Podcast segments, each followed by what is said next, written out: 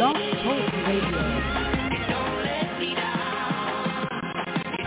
As a non-commercial radio station, Ken's FM survives in large part by the generosity of listeners like you who value public radio and have become a member.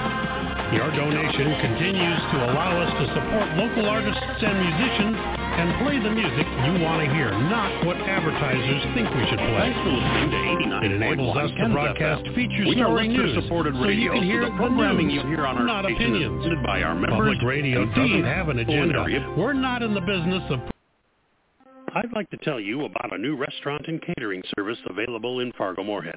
It's Brothers Table in the Meridian Event Center, located at 1500 11th Street North in Moorhead. They prepare fresh, made-to-order lunches and dinners for dine-in, to go, or to take and bake. They're open 11 to 7 Monday through Friday and can be reached at 218-512-0258. They're also on the web at brotherstable.com. The Meridian Event Center has room for up to 280 people, perfect for wedding parties, get-togethers, or concert events. More information is available on their website or also on their Facebook page. You're listening to 89.1 Ken's FM, KNMZ, Holly Fargo Moorhead. Independent public radio for Fargo Moorhead and the Valley. Also on the web at www.kensfm.com.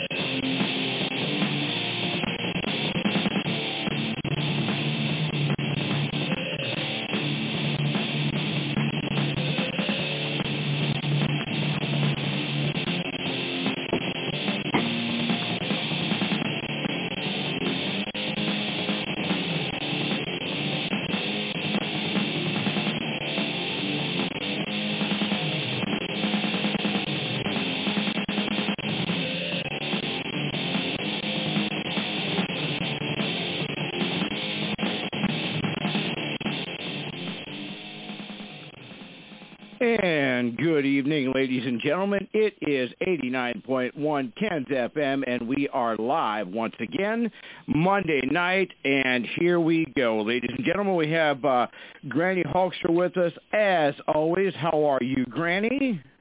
I'm okay. And uh, with us is our new co-host. We have Matthias. How are you? Well, now that I'm holding my beautiful, shiny diamond title around my shoulder here live on the radio, I'm feeling pretty darn good. And uh, here's the interesting thing for our fans here. If you want to see what that belt actually looks like, next week it'll still be around the waist of Matthias as we go Facebook Live. And uh, more to that to come. Uh, during the uh, during the broadcast. Uh, next week we have a great in radio musical guest, and uh, we'll talk about that more as well. And we have the return of I might as well just go ahead and say it right now. We're going to have the return of Brian Swinehart. Uh, he'll be part of the Five Timers Club. Uh, as a matter of fact, we're going to talk about him returning back to Fargo next weekend. So tune in for that. And we have another great returning guest, Angelo DeCepio. And uh, if you have someone that uh, you want to communicate with that has probably passed on, uh, more than likely passed on, you'll be able to uh, get in touch with them through Angelo. So get your questions ready. Get uh, whatever individual you might want to uh, communicate with, and uh, he'll talk to uh, us about that next week. But as of this week, we have we have a big lineup uh, as always, and our guests tonight are Nick Stoke. Uh, we also have Ron Waterman, and uh, he's a big muscle-bound guy, and uh, he likes to lift a lot of weights, and he likes to tell us all about what he's got going on in his career, past, present, and future. And if you've never seen this guy, he uh he kind of looks like Stone Cold Steve Austin and Goldberg combined. And uh he's going to tell us about the UFC and the WWE and that'll be a great interview as well as tonight we have Maggie Klein as well. She used to be a wrestling referee, and now she plays football. And uh, we're going to talk to her about the transition about that. So uh, as we go on here, we'll start with Granny. What uh, I know, Granny, you're pretty happy because your Chiefs uh, won this week and will be playing uh, the Tennessee Titans next weekend. So how do you feel about that?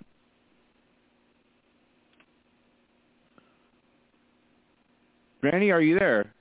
Yeah, I'm here.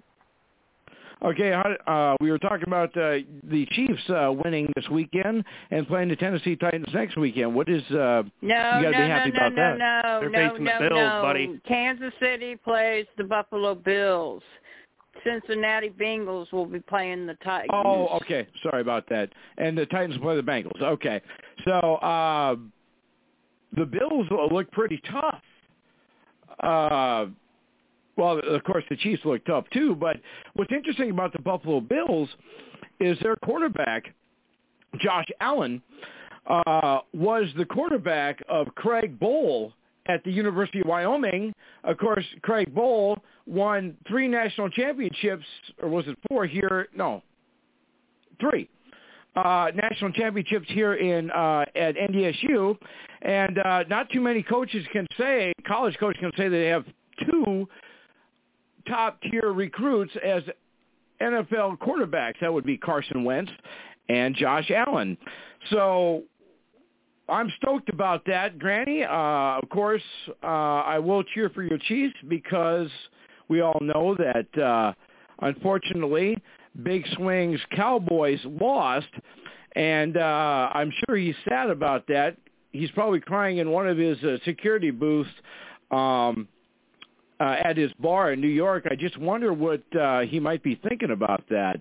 Uh, we won't know because he's not calling in, but we'll, we'll know. Raiders! Well, the Raiders lost too, so you know. They sure did. Uh, you know, I. Uh, Well, I guess I'm going to ask your opinion there, Icon. Do you think during that Cowboy game, if that ref would not have bumped into Prescott, do you think he could have done something and got him in the end zone for the win? Well, there was uh there wasn't much time left on the clock, but the the thing is, what uh, he should have did was gave the ball to the referee, like they're talking about, instead of the center.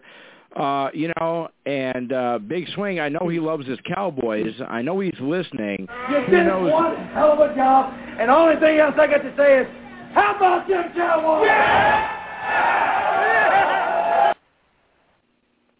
I mean, he ran the ball and he wasted way too much time before sliding, and then he should have given it to the ref instead of the center. It was just a big uh, compile of errors before the game went.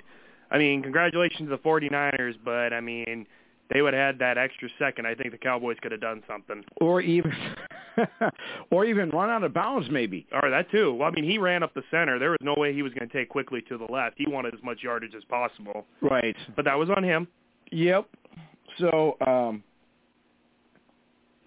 yeah. So, uh, uh, as a Vikings fan, we all know that we have a history with the Cowboys, and we don't dislike the Cowboys because of the Herschel Walker trade. That was Mike Lynn's fault. Yeah. The reason why we dislike the Cowboys here in Vikingville, Drew Pearson and the push-off. hmm And uh, although Cowboys fans will say, well, he di- he didn't push off, or uh, Drew Pearson would say that he didn't push off, but guess what? He did. anyway, this is 89.1 Kens FM, and uh, we're waiting for our first guest here. We'll be going to them in about two minutes, and um, maybe we can get uh, Matthias booked on one of his future shows. Uh, you know, we we love to promote our local wrestling shows here, and uh, coming up in a few minutes will be no exception, obviously. So we're going to talk to him about what he's got going on.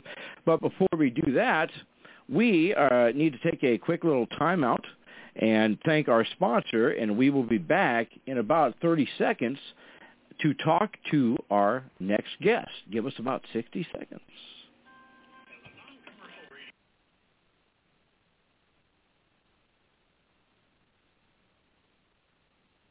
Radio and have become a member. Your donation continues to allow us to support local artists and musicians and play the music you want to hear, not what advertisers think we should play. It enables us to broadcast feature story news so you can hear the news, not opinions. Public radio doesn't have an agenda. We're not in the business of pushing our point of view. Our mission is simple. Reflect your interests, not the interests of some corporation. If you believe that having an independent, non-commercial, public radio station in your community is a good idea, become a member now. Find out how by visiting our website at www.kensfm.com. And remember, independence has a cost, and it's as little as $10 a month and we definitely want you to do that. And uh, if you do your homework, if you go to our Off the Ropes page like that, go to 89.1 Ken's FM page on Facebook like that, do a $10 a month donation. We'll get you qualified to win an autograph from a past guest, a future guest, or a former guest. And uh, we're still doing that. We were going to do it at the end of January here, but uh, we want to extend it just a little bit and uh, keep you waiting. We want to get a few more entries into that, so everybody do your homework and uh, do your due diligence, and we will get you signed up. But in the meantime, let's get our first guest out of the green room and walking down the aisle as he steps into the ring. Ladies and gentlemen, he is definitely the king of local promotional wrestling. Ladies and gentlemen, I give you without further ado, he is the promoter with the mostest. Ladies and gentlemen, I give you Nick Stokey.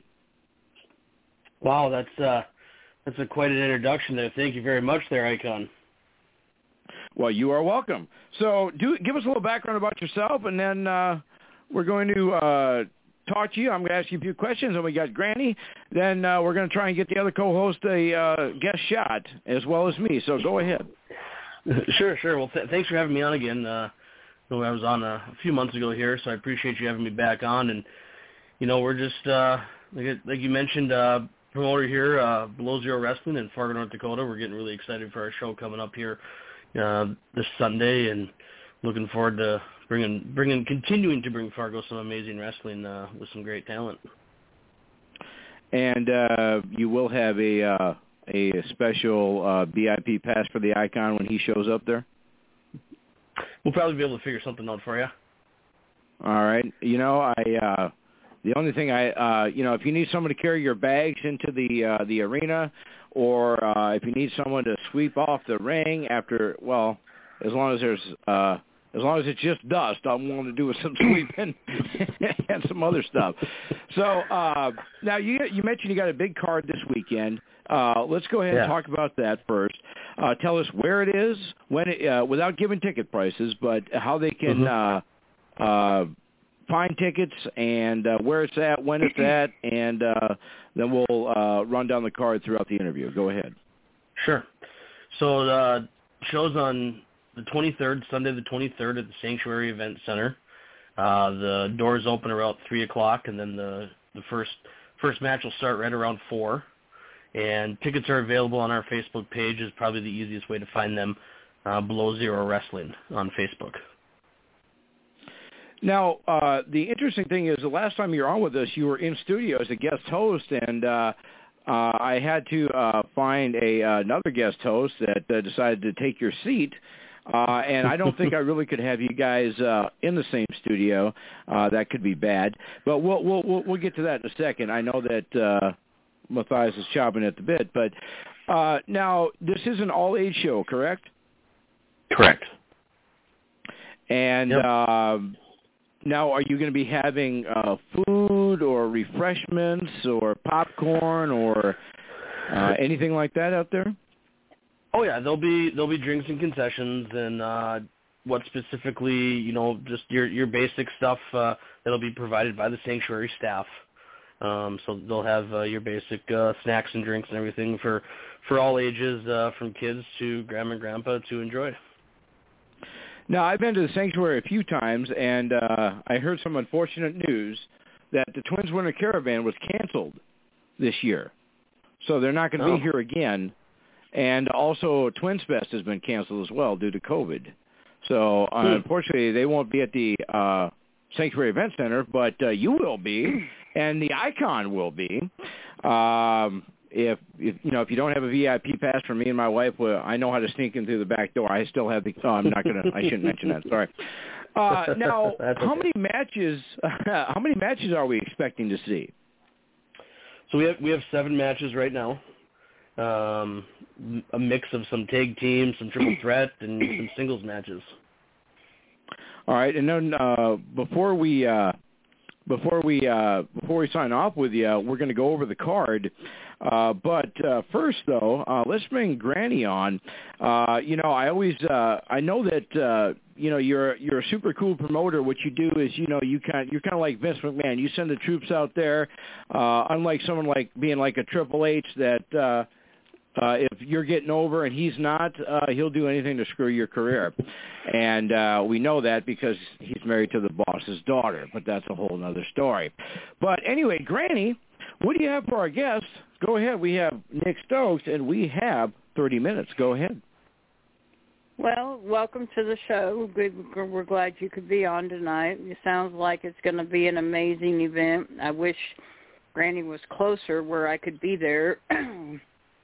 So, uh, but that's actually my son's birthday. My son will be 35 on Sunday. So, um, okay. But like I said, I we we live in Arkansas, so I wish. And we're going to be at a big event on Saturday for Wrestling for a Cause on the 22nd. So, what is your favorite thing about being a promoter for the business? I mean, what's your favorite thing about that that you do?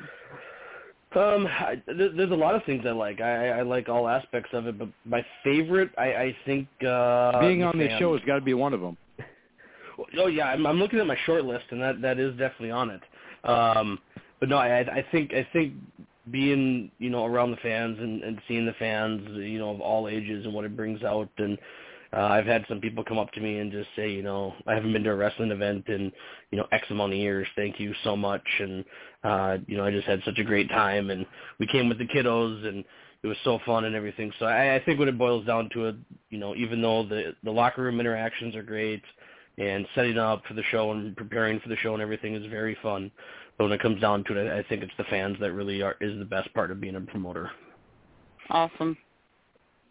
Uh, Granny, now fans, you got to ask fans, them. Um, the fans are very important at at any event for sure. So.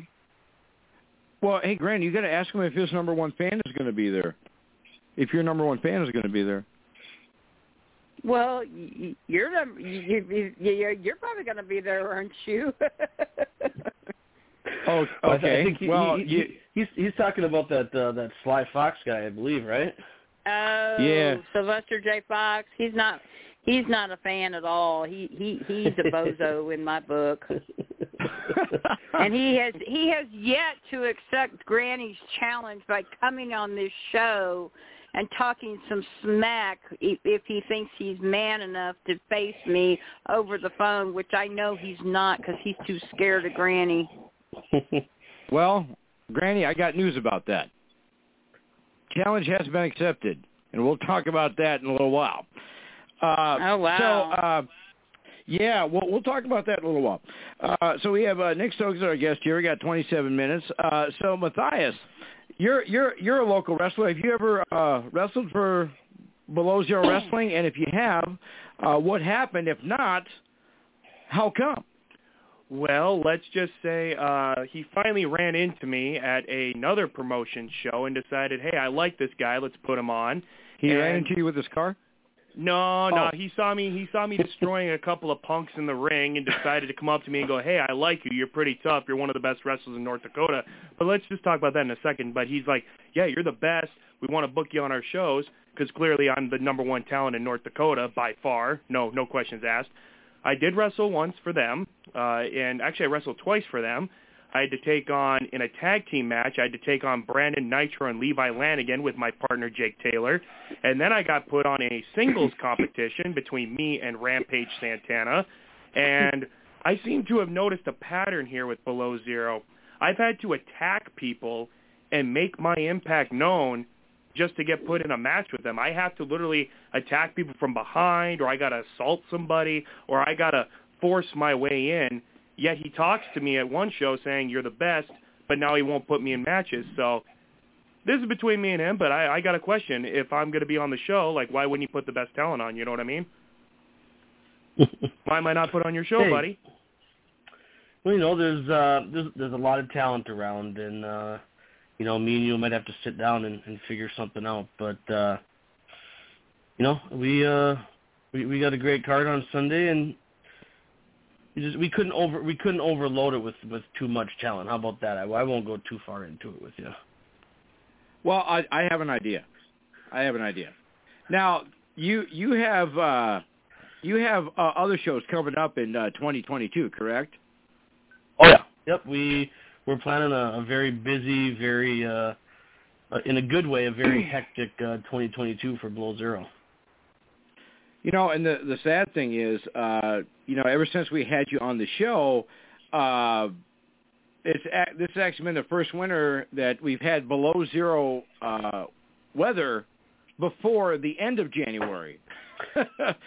so uh, now it. Uh, we're going to talk about the card here in a little bit, but I have an idea. Uh, you have a big card coming up on Sunday. We're going to talk about that. Do you know when your next show is slated for? Or have you not set that Uh, up yet? We're we're we're in the final process. We did have something set up, but unfortunately, there was a little bit of issue that came about with the venue, and so we don't have a set date. But it we're we're hoping that by Sunday at the show we'll be announcing that date. So here's my idea. You book Matthias on the show. Okay? The icon brings him to the ring. I guarantee you, he's not going to need my help. But if anybody interferes, I'll make sure that that doesn't happen. Can you imagine how many people will show up just to see the the Matthias and the icon? Me holding this beautiful title up high, everybody get to see it. The real champ will be in the And, building. and it, it is a beautiful belt too. As a matter of fact, I have to put my shades on here in the studio because it's reflecting off the studio lights. Uh, it is a pretty belt, and we're going to talk about how you won that here in a little bit, and we're going to try and uh, get you booked on the show. But now, uh, you said you got seven matches, correct? Correct. Okay. Now we're going to talk about those. Now, are you going to be on the upstairs of the sanctuary or the downstairs? So we're we're like in the main event center. So you'd be yep, upstairs. where they have all where they have all the yep where they have all the concerts and everything. Yep. Okay, so you'd be upstairs. And Yep. uh, you said the uh, the doors open at three o'clock. And uh, how many uh, tickets do, will you have available to sell? You know, that is going to be a good question because tickets are selling very fast right now. I believe we have right only about 20 actual chairs left, and then it's only standing room. So it'll be Okay. uh, possibly limited at the door because we've had such a great uh, turnout so far. Now, are you going to, uh, you know, um, all your- are you going to be, are masks going to be required at the show or not? Not required, but we'll have them there, and we just ask everyone to use their best judgment. Um, you know, and we follow any guidelines or anything like that. All right, cool. Now, uh, with that being said, uh, now do you have uh, now uh, uh, do you have like uh, like some promotions do? Uh, they have like ringside tables. Now, are you going to be having ringside tables and then chairs around that? Uh, kind of give us a little bit of the configuration. Yep. So all of our like VIP seating or like those VIP tables are actually up on the very front row of the balcony. So you're like almost you're like right on top of the ring in in a sense the way that it's set up. And so we have six of those tables up top there that are great seats. And then other than that, it's just your your basic, you know, chairs around the ring uh, with front row, and then you know four or five rows deep depending on the the area. And they have the bar set up in the back for the 21 plus area, and then out in the lobby is the merch and everything. So it, it's a really cool setup and a really great venue for wrestling. And you know, you know, the funny thing is, the last time I took uh, my wife, she was my wife at the time, to a local show. Uh, a couple things happened. Someone stole Matthias' spinner at that show. Yep. Uh, somebody got slammed on the Legos, and uh, uh, my wife uh, kept on asking wrestlers to pull me in the ring and pummel me because I forgot to do the dishes that morning. So uh, she's going to be with Last me. Last time you ever forgot that, right? Yeah, as a matter of fact, uh, I'm going to, uh, on the morning of the event, the dishes will be done. The floors will be vacuumed. The dogs will be fed. The cat will be fed. Uh, the bed will be made. And I'll have no reason for her to want to have anybody call me into the ring. But you'll still find a way, either way. Yeah, yeah. And uh, here's the other thing. Uh, are, are you setting up the night before or the day of? We'll be doing the day of. Yep. Okay. Day of. Now, we, got a, we got a real, real busy day, and uh, so setup will start early, and it'll be, uh, it'll be nice and nice, cool Sunday morning. It sounds like. Yeah, here's what I want you to do. I want you to let me know, uh, text me uh, what time the start time is for a setup, and I'll be there to help set it up too. Okay. Yep. We can do that. All right, and that that should earn me a couple tickets anyway. You know, I I, I don't like to. People on the contrary would say, well, he's just trying to get free tickets, or he's just trying to get a free guest spot in a movie. Uh, that couldn't be. Uh, um, that that uh, that's pretty close to the truth. But anyway, uh, But I will warn you, Icon, if you're going to help set up the ring, I have warned BZW. I've had to attack people from behind, and if you're a feasible target trying to set up that ring, you may be next. Don't talk to me bad on this show, or you might be next. Well, I would never do that because you you and I are friends, and uh, exactly. uh, the invaders always sit us together. So uh, you know, I, I don't want to have uh, someone steal my uh, my headphones in my sleep, but we'll talk about that later as well. We have Nick Stokes, our guest here on 89.1 Ken's FM, and we got about uh, 19 minutes here before uh, our next guest calls in. So now let's go ahead and run down the card. Uh, go from uh, top to bottom. Go ahead. So yeah, I mean, we like I said, we have seven matches. Um, a lot of really, really, really good matches are. You know, we can start. If we're going to start at the top, we'll start right at the main event. Um, we have a, a four-way ladder match to crown the very first ever BZW champion. And so we have four competitors in Jack Ledger, Nick Nelson, Brandon Nitro, and Sierra. And uh, that that's gonna be an amazing end to the event. Uh, but before that, we have guys like Eric Redbeard facing off against Sylvester J. Fox and and his uh, his slides guy in Mac. And um, we'll also have a tag team match of NDS, who's Riley Jackson and Levy Cruz versus Impact Wrestling superstars uh, Mad Mad Fulton and Ace Austin. Uh, we have a returning Duke Cornell versus Joey Avalon, which is going to be probably the hardest hitting match on the card. You know, those guys are just big and strong, and they love to fight. And uh, we have some other great matches as well. The triple threat match, uh, the System versus Downtown Petey Brown and Bobby Brennan. Um, Jake Taylor versus DeLorean Diggs. And Jake Taylor's been training with uh, Pat Tanaka, and so Pat's going to be accompanying him to the ring, and that's going to might see a new side of, Jake that uh, we haven't seen in a long time. And then we also uh, have uh, Rock Solid Ross versus um, Austin Arrow, and that's going to be a really great match. Austin Arrow's newer to Below Zero Wrestling, um, then he's going to be wrestling, you know, Rock Solid Ross, who's been a staple of Below Zero and uh, has had some great victories in in 2021, and and see how those guys carry over here into 2022. So, um, I think that was seven matches, or did I miss one? No, I- no, you got him. But I'm going to say that uh, I'm guessing that uh, Granny, you're probably not going to be cheering for Sylvester J. Fox in his match. I would guess. No, no, no. And you know, right. Duke Cornell, I am very familiar with that name. I have actually seen that man wrestle in Oklahoma. Duke Cornell is a beast. He is absolutely a beast. Yeah, I'm, familiar with a few of those. Uh, uh, a, a good friend of mine of the show, who's been on uh, four times, Downtown Petey Brown, and uh, now if our our fans going to be able to uh, meet the wrestlers during halftime or beforehand or afterwards? Yep. So we have a a meet and greet beforehand uh, from two to three o'clock with uh, guys like Erick Redbeard and Madman Fulton and Ace Austin. Um, those guys are going to be doing uh, meet and greet, and then before the show, we'll have all the other guys um, and girl in Sierra. uh, they're going to be at their merch tables and meeting fans, and then during the break, and then after the show as well. So lots of fan interaction, lots of, lots of opportunities to get the your favorite merch from your favorite talents and talk to them and get autographs and everything like that. Now, uh, for those of you who might not know, you should know, Erick Redbeard was, is actually part of the Wyatt family, correct? Used to be. Used to be.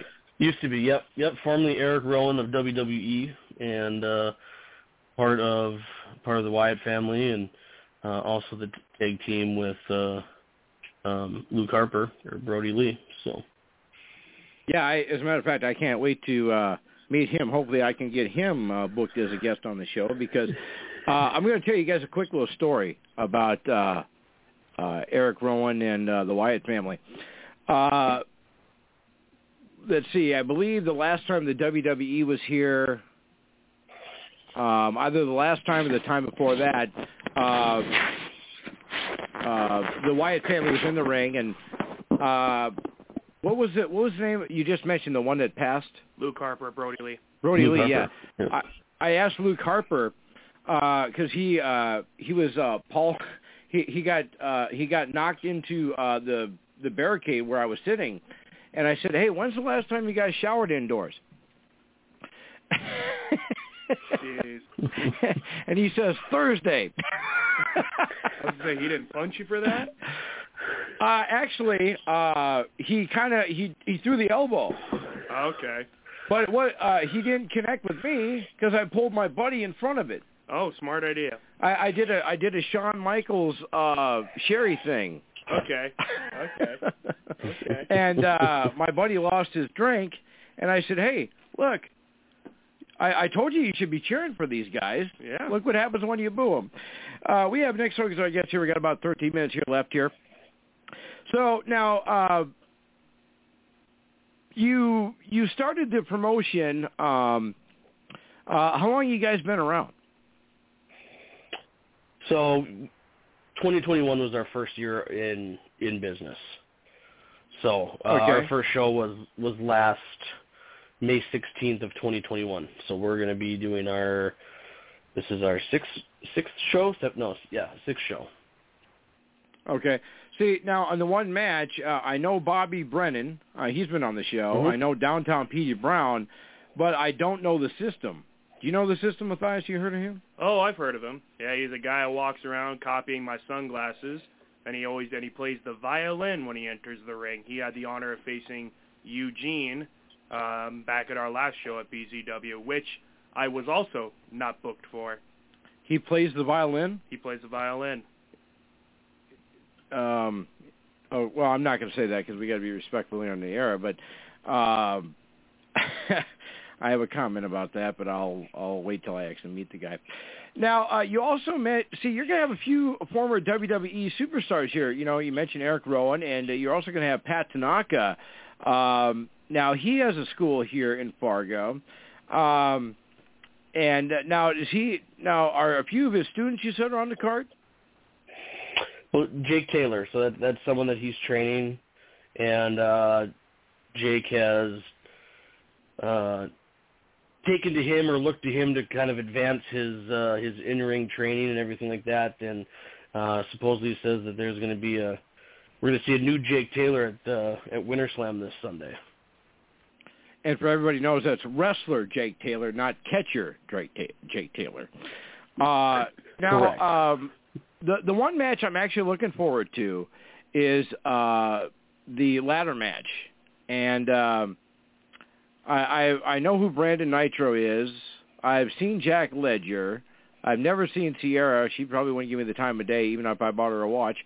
And uh, we have Nick Nelson, uh, who kind of he kind of looks like Test in a way. He well, when he walks to the ring, he's kind of like old Triple H, but he does look like Test. He does look like Test. And Mhm. I've um, actually faced half of those guys that it's in that match. I've had faced half those people. so now, uh, are you um, are are you yourself uh, going to be? Uh, who do you have a ring announcer? Um, who's your ring announcer? Uh, yes, we got a guy that's been doing a few a few things for us. Um, by the name of Paul Lentz is uh, our ring announcer, and uh, so Oh, we, we have that. Paulie. and- yep. So we have Yep. So we got we got everything squared away on that end, and uh, he's done some stuff for us in the past, and going to continue to do something here for us at uh, at Winter Slam. Yeah, I love I love Paulie. He and I were actually uh, uh, at a different radio station here in Fargo together. Uh, of course, they're no longer uh, in business, but uh, they used to play all 80s back in the day. Okay. So that was fun. And uh, so we have uh, we have our buddy here. We only have uh, well, we have about uh, five or ten minutes here left. Now, what is the um, the uh, the thing that you're, you're uh, you as yourself as a promoter? What is the match that you're looking most forward to? Oh, uh, I, probably the tag team match. I mean, if I, if I had to pick one, I mean, all of them are great.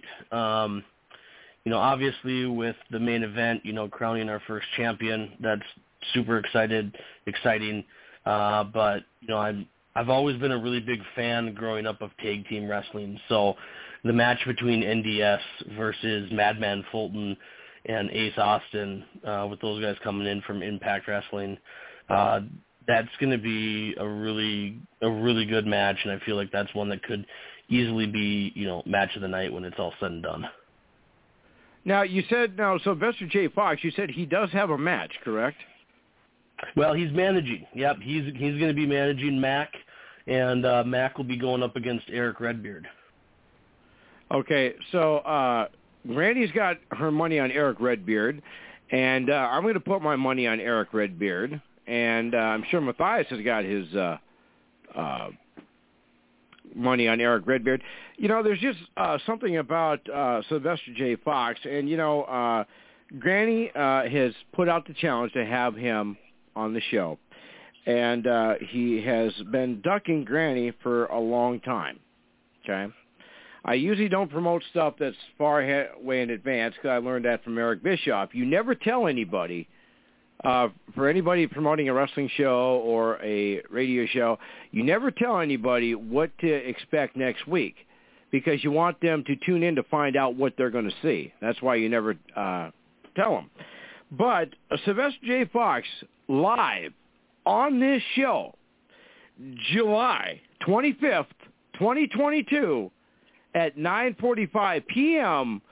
will be on the air, maybe even in studio if we let, if we lock the door uh, to answer Granny's challenge. Well, I will say this: I do not like Granny because, of course, I'm a heel. I'm a bad guy. I can't understand old ladies, and they're fond of wrestling and trying to be tough and all that. But I will do. I will send you guys a reminder. I do have his golf club. So if he does try anything with Erick Redbeard, since I wasn't booked again on Winter Slam, I may have to take something in my own hands. And since I got a golf club that used to be Fox's, you know, I may have to, you know, take a little initiative and give him a good old whack. I mean, I'll do it for Granny, but it's also for myself because, you know, got to do it for me first. You know, and uh, uh, Nick, I shouldn't say this, but uh, you know, my favorite wrestler on the card of course, it would be Matthias if you're on it. My least favorite is Sylvester J. Fox. But my favorite guy that you have on the uh, card is Duke Cornell.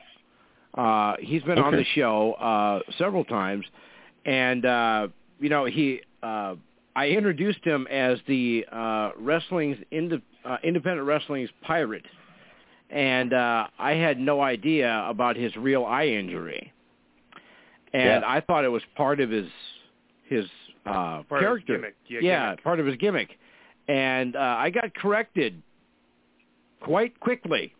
that it's not a gimmick. Well, I will tell you that I had no idea myself. I I just found that out myself. So I was in the same boat with you. and uh he uh it took a year and a half for him to forgive me but he finally did forgive me. Uh Well, that's good. so you know as as a promoter you got you obviously got to like uh everybody but uh you, you might you got to have your favorites too don't you? Well, I mean, you, al- you always have your favorites, and um, there's always going to be, you know, certain guys that, um, you know, I guess, you know, you can call your favorite, or you can call, you know, that you might mesh with better or anything like that. But that's one thing that's been really, really good for us is that we have had a great interaction with virtually everyone that we've had, you know, part of Below Zero Wrestling. And so to say that I have a specific favorite's tough, but um, I've I've I've just it's been such a welcoming experience with everyone in that locker room that uh, it's made it easy to have a lot of favorites. Right now, uh, you know, you know, you mentioned that you you're going to have a, a busy 2022, and uh, mm-hmm. anytime that you have a show, I want you to let me know. Uh, we'll either have you uh, in studio to talk about it, uh, or whatever. Because uh, not that I'm bragging here, but we have guest book from now until the end of 2023. And sure. uh, uh, not that I'm bragging, but there's a lot of directors, a lot of actors, a lot of actresses that are going to be coming on the show, and eventually I might get myself booked in a movie. Um, I'm still working on that uh, book deal for Matthias, and uh, I I talked to him about that, and uh, uh, for you it'd probably be a nice long book. For me, it'd be like uh, I don't know, like a coffee table book that people could set their coffee on so their coffee table doesn't get stained with the coffee. Uh, but that's a story for another time as well. So we only got a few minutes here left. Uh, so go ahead, give us uh, the rundown again on where it is, when it is, how they can get tickets, and uh, uh, all the other goodies that you want to let uh, people know. Sure. Yeah. Again, Winter Slam from uh, presented by Below Zero Wrestling. It's going to be Sunday the 23rd, so that's this upcoming Sunday. Uh, doors open at three. Match starts at four. Um, if you do want to get there a little bit early, we do have the meet and greet that starts at two, at, at 2 o'clock as well. Um, tickets and all the other information, uh, the best place to find that is on our social medias, uh, whether it's Twitter, Instagram, or Facebook. Facebook is where we have uh, the majority of our stuff on, and that is uh, Below Zero Wrestling, and you can find out all the information there and uh, take a look at a lot of promo videos and hype videos and everything that's going on. Uh, we're really getting down to the nitty gritty here. We got what six days to go, so. All right, and uh, everybody come on out there. Uh, the wrestlers are the main attraction. Uh, the icon was there, and uh, to help you out, like I said, I'll help you set up the ring. Uh, whatever you need, I'll be there to help you out. Just uh, text me what time. And uh, the other thing is, uh, if anybody wants my autograph, I will give it to them. Um, so uh, people might come up and say, "How much are you going to pay me to take it?" But I will. Uh, I'll do that as well. So uh, we do appreciate you being on, and uh, let me know the time that the setup starts, and uh, I will be there to help you out. Now, uh, from the rest of uh, the rest of your time as a promoter, any show that you got on, the icon is going to help you promote it. Sound like a deal? Sounds good. I definitely appreciate that. I appreciate you having me on, and uh, hope you guys have a great rest of the night. All right. Thanks, buddy. Have a good night. Thank you. Thanks again. We'll see you. All right, below below zero wrestling, uh, Mr. Stokes, ladies and gentlemen, and uh, that's going to be a great show. Uh, and uh, like I said, I will be there. We'll, we'll, uh, we have our next guest waiting in the wings, but we're going to take a quick little timeout here, and uh, we will be back uh, after these messages from our sponsor. As you know, 89.1 KENS FM is funded through donations by our listeners and sponsorships from area businesses. If your business would like to sponsor KENS FM and reach thousands of young adults and college students every day, contact us at 218-585-3067 or at info at kensfm.com. Any one of us can help you get your sponsorship started. We have many packages available to fit your budget. So contact us today at 218-585-3067 or at info at kensfm.com. And thanks for listening to 89.1 KENS FM. And with that being said, if you go to our Facebook page right now, Off the Ropes, you like that. You go to 89.1 KENS FM, you like that. You do a sponsor show, uh, and uh, you also do a $10 a month donation to help power the tower. We'll get you qualified. And also go to Eric Matthias's uh, page, and we'll talk about that before we sign off. Uh, but right now, this is going to be an interesting interview. Ladies and gentlemen, stepping out of the green room and walking down the aisle. I'm going to say, hike, give me the ball. She's going to go out for the touchdown pass and score a big touchdown. And she might even count to one, two, three. Ladies and gentlemen, I give you Maggie Klein. Hey, this is Maggie Klein. You're listening to Attitude Era live on 89.1 KENS FM with your host, Ken, the icon, Big Swing and and and Granny Hulkster. Gosh darn it, I blew my script. Well, you know, here's the deal: the with the power of uh, radio and recording, we can edit that later on, and uh, I can. Uh, I'll just uh, have you where you say me, and I'll probably keep Ken, and I'll just edit the other two out. No, I wouldn't do that. Uh, so we have uh, Maggie Klein as our guest here, and uh, we have, um, well, we have about uh, 30 minutes here with Maggie. So first off, give us a little background about yourself, and then we'll do a roundtable, and then I'll uh, ask you a few questions. Sure, no problem. So, so I did something that you don't do in your 40s. I decided to get physically active in my 40s. So I was like, what am I going to do? What sports do I like to play? And so I was like, well, I like professional wrestling. So why don't I go down to the local wrestling school, AAPW, a great wrestling school, by the way, trains a lot of great athletes. Um, and I was like, hey, yeah, let me sign up for that. Yeah, that was that was a mistake. That was so physically grueling it was not even funny. But it got me into such great shape that I ended up living out my dreams and playing prof- semi-professional football with the local women's football team, the Austin Outlaws. So I'm a professional wrestle, ref, ref, wrestling referee and a football player. I play defensive line. Well, here's what we're going to do. We're going to talk a little bit about your your wrestling career, just a little bit, because uh, I know about because uh, uh, we're going we're going to talk more about your football career. But uh, and uh, you know, I know that uh, uh, this is uh, one of your first interviews here on a, a big time uh, radio show, and uh, yeah. we're glad that you took time out of your schedule to join us. And um, you know, you uh, you are a gifted athlete. And uh, so let's talk a little bit about wrestling, and then we'll uh, do the roundtable, and we're going to come back and uh, we'll all talk about football after that. So now you right. you started out as a you started out uh, training as a wrestler, and you became a referee, correct? No, no.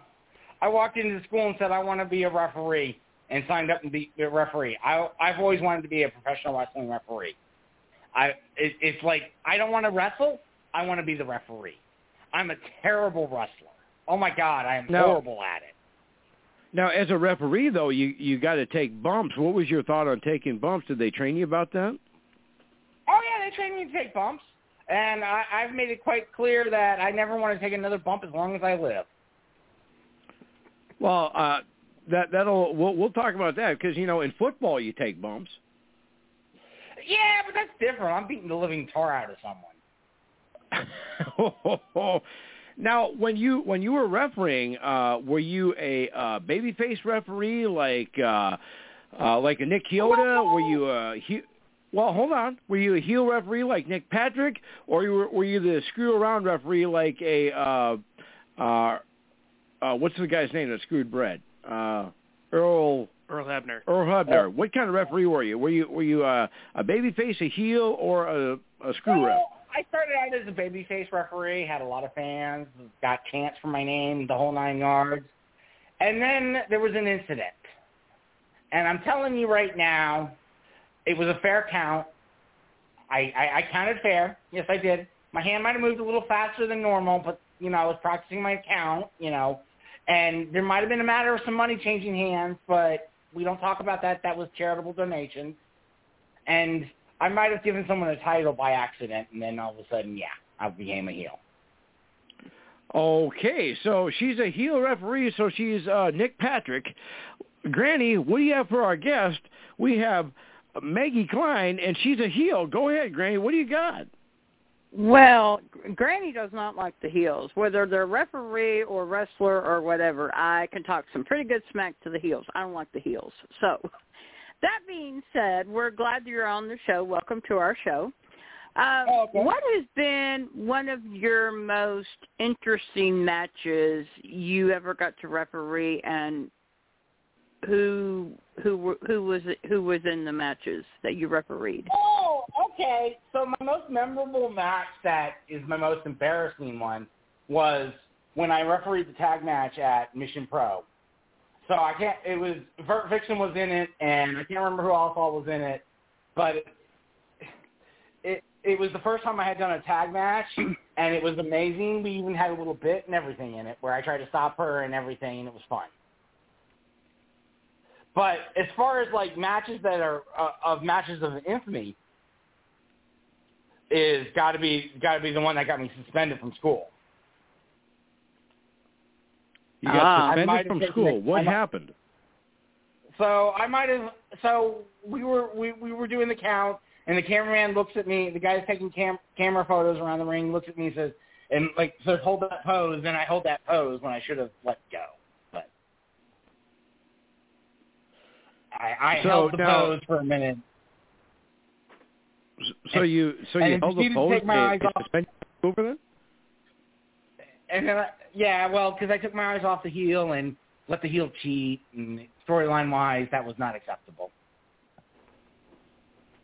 And they never forgave you. They forgave me, but then I left to still play football. All right. Now, uh, Matthias, uh, you're you're a wrestler. Now, what would you do if a uh, referee uh, decided to pass count you and uh, you get uh, duped from your title? Well, um, as a fellow heel, I would like to take my revenge out on that referee, no matter who it would be. Uh, luckily, I've been having the refs uh, fast count for me, and I've experienced a few money uh, changing hands situations just so that could happen. But we'll talk about that later. But other than that, yeah, I, I've never had to experience a fast count. I've get I've gotten a fast count, so I'm okay with that. Now, uh, we're, we're going to talk hey, a little it bit. was a legal count. It was a legal count. Legal count, man. Exactly, just just a a little little fast. faster. They should they should have e- they should have e- noticed and gotten up. I yeah, makes perfect sense. All right, we're, we we need I to take a quick little. T- uh, we need to take a quick little time out here. Uh, we got to do some uh, legal stuff in the radio business. Uh, we'll be back here in just a little bit, so hold on. We'll be back in just a little bit. You're listening to 89.1 Ken's FM, KNNZ FM, Holly, Fargo, Moorhead.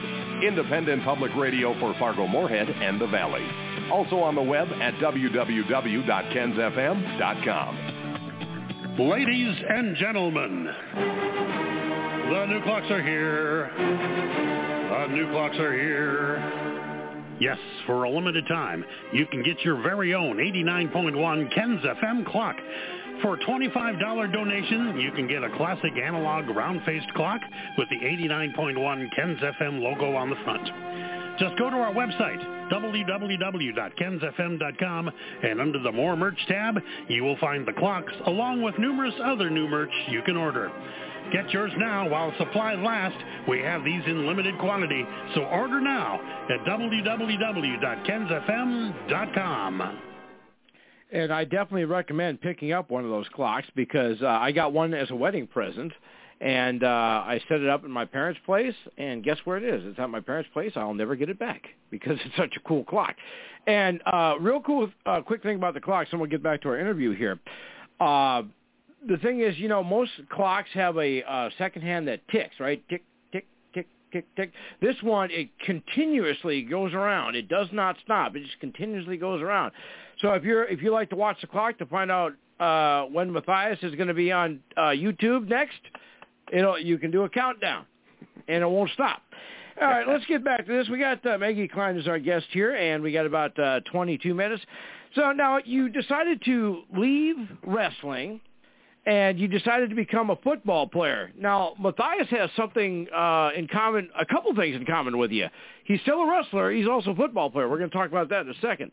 But uh, now, what um, what made you decide to go out for football? You know, you mentioned that it's your uh, other favorite sport.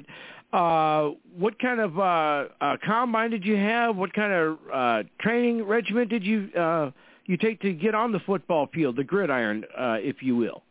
All right, all right. So, so basically, I started doing. I started working out and started just running a lot and doing a lot of running and a lot of just weightlifting. And it's semi-pro, so there was no combine. It was just basically run a bunch of stuff, which I ran really slow. I'm not a great athlete, by the way. I'm I'm a mediocre athlete at best, and I'm at four, at 48. I'm way past my prime. But Well, you know, I mean, but I enjoy sports. ahead. I Well, you know, enjoy the and love is- the camaraderie with people. Well, the fact that you're out there at 48 years old is is a, a testament to your durability and your willingness to be a athlete. Uh, now we had a gentleman on the Invaders. Um, you know who I'm referring to. He was like what, 50 something? Uh, he was close to 50, something Yeah. like that, forty-five, fifty. And uh, how old is Matthias? I am 27, Now you, uh, what is your number on the football field? 69. 69. And uh, uh, Maggie, what is your number on the football field? 73. 73. So we have 73 and 69. Uh, so if anybody's doing the math, that's four. That's Brett Favre. So you, so Matthias, or, or I should say, Klein minus Matthias equals Brett Favre. So hey, I think we're in good company here. So you, Okay. Not a Brett Favre fan. so, so well, uh, I was I I always uh, had a interesting thing about uh, Brett Favre. I never disliked him when he played for Green Bay. I loved him when he was a Minnesota Viking, uh, which caused me to hate the St. Paul Saints. I mean the St. Paul Saints, uh, the New Orleans Saints for the rest of my life. And uh, we can talk about that later. Just uh, go back in our archives. Uh, I think it, the episode was called "Lowell Drew Brees" was the episode. Check that out in our archives. So now, when does your season start? So our season starts April 6th when we play Dallas. Play Dallas, and of course, since it's Dallas, you're probably going to beat them because Dallas doesn't know how to win a big game. Uh, sorry, Big Swing. I'm, I'm sorry. Uh, we're, hoping Uh, we're hoping to actually win a game this season. Last season we lost every game. how many games do you play in a regular season? How many games have we play in the regular season? Well, due to COVID, we're only playing six. And you lost all six. Yep. All right, and uh, I know that uh, you know Big Swing, who's not uh, able with us. He's uh, busy running his bar. He's a big Cowboys fan, which is out of Dallas, and uh, you know he likes to jump in every now and then and finished one says, hell of a job, and the only thing else I got to say is, how about them Cowboys? uh, "That was Big Swing right there." he he uh, where where he's at in his bar, he can still control the board, but I don't let him on the air. So anyway, uh, so now you have six games, and you guys didn't win a game last year. Um, what uh, what is your uh, your uh, outlook for this coming season? We got a new coaching staff put in place, and we're changing up how we're doing the coaching, and we're actually and we actually got some good returning players, and some new players are really promising. We got this one new girl that's just insane. She played And what, what is the name of your team again? The the Austin Outlaws. And you guys are uh, stationed in where? Out of where? Austin, Texas. We're we're a Austin, women's Texas. So- football team. So this is a Texas league then. Yes. Well, no, it's it's, Okay. a, it's a national. We're part of a national league called the Women's Founda- Football Association, Okay. the WFA. And uh, uh, I'm looking at uh, I'm looking at the website right now. It looks like you got a, you guys got a lot of talent on the uh, on the uh, on the squad here. Our, our defense, our defense is insane. We hold teams to nothing. It's just we had some problems with the offense. well, you know, uh, they say that the the best way to win a football game is have the defense keep the opposing offense out of the end zone. But if your offense cannot uh, replicate that and put points on the board, you're going to have a problem.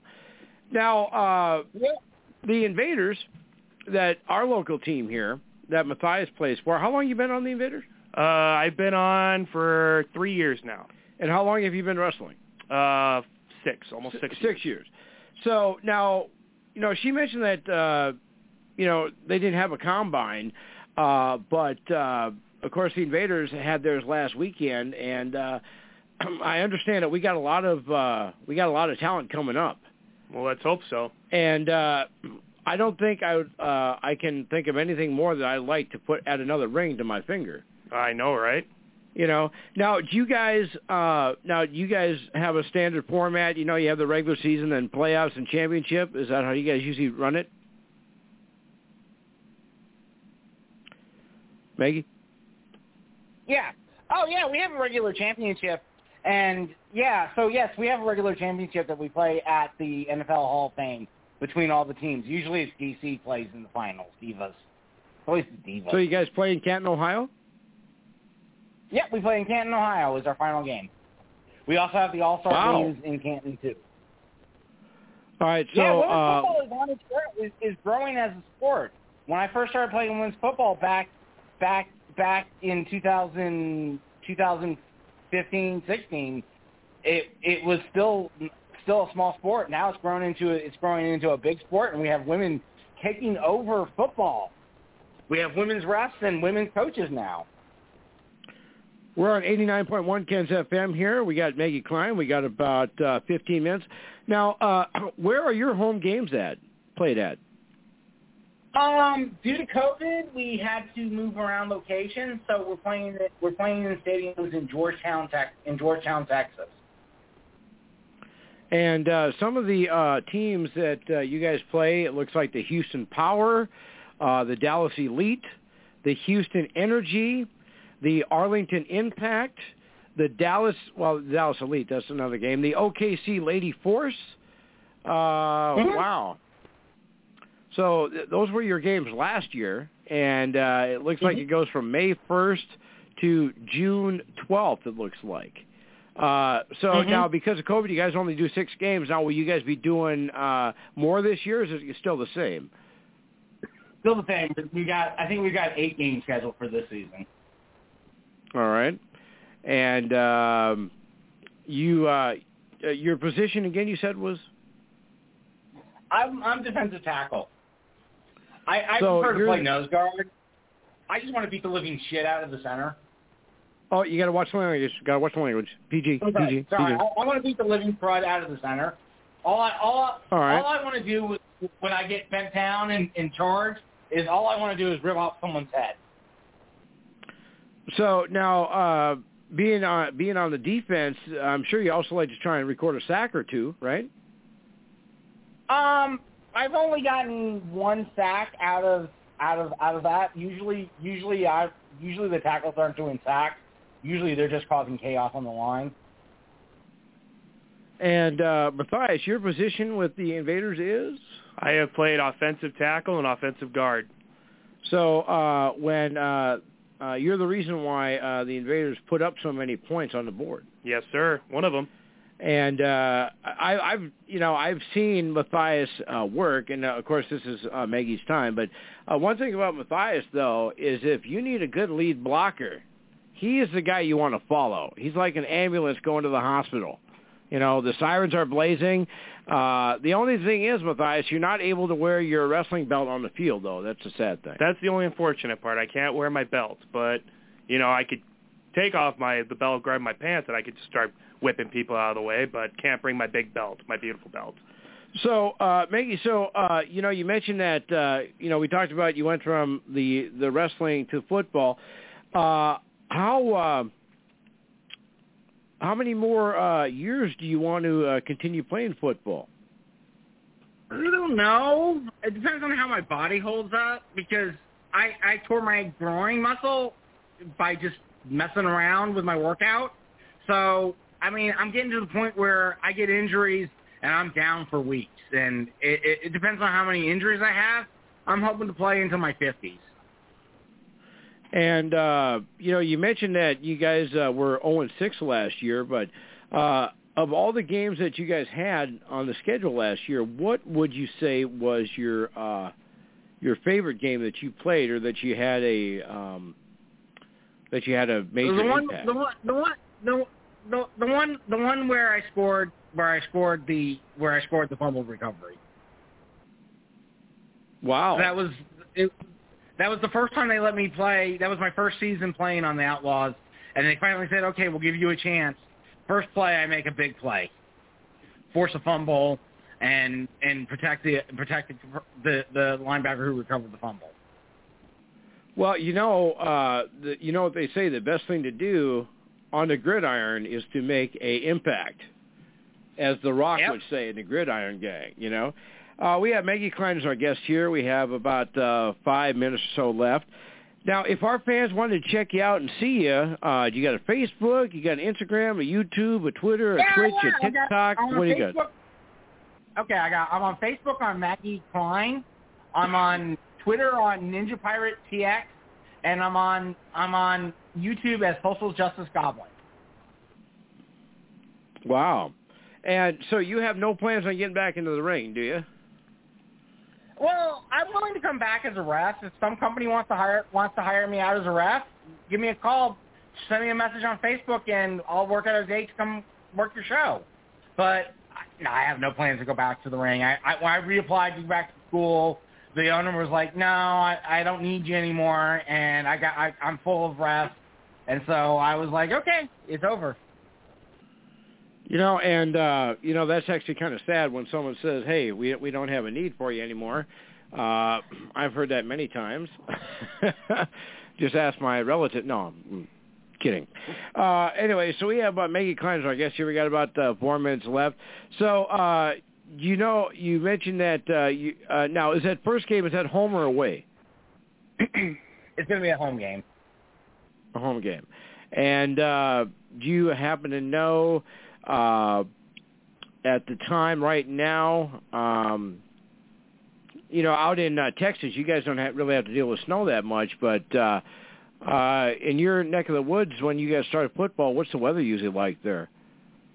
Oh, it's sunny and about seventy. Wow, what, what's the temperature there, there now? Um, depending on what time of the day, it was down to 25 last night, and it got up to 75 today.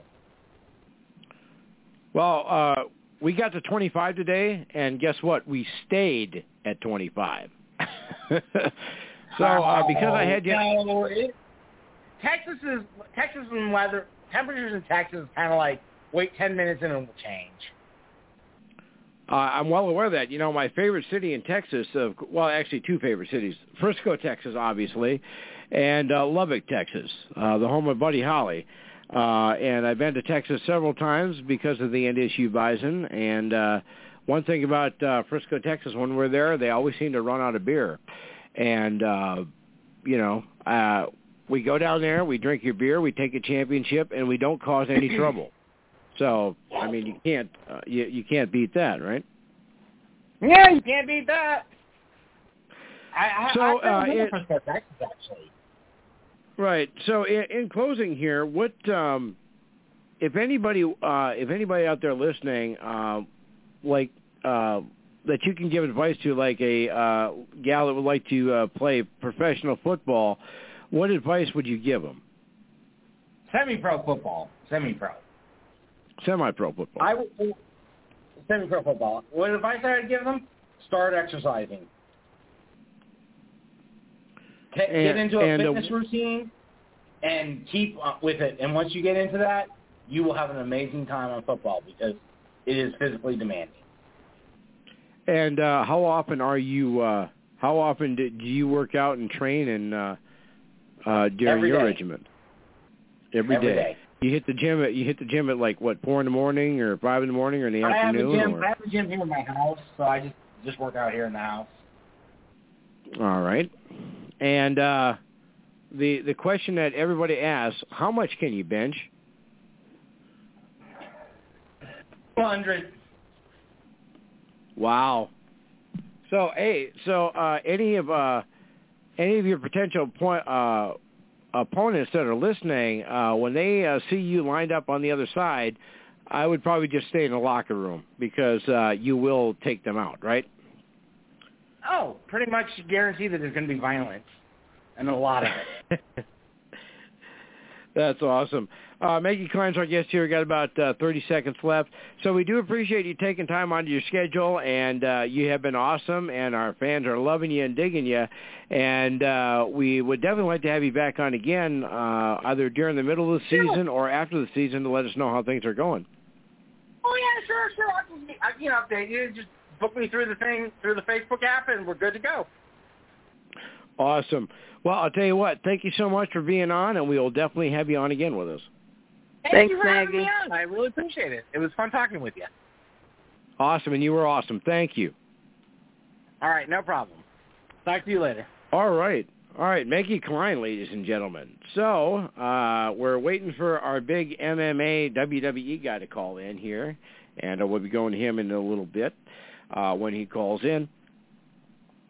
So now, uh, you know, Matthias, I mean, that was pretty cool. You know, we had a, you know, a two-sport star, wrestling and football. You know a lot about that. Absolutely. And, uh, you know, um, I got to let you know that uh, my wife is a uh, my wife is a uh, uh, is a big fan of yours, As she should be. and uh, hopefully uh, she'll be able to work the sidelines uh, during the during the season.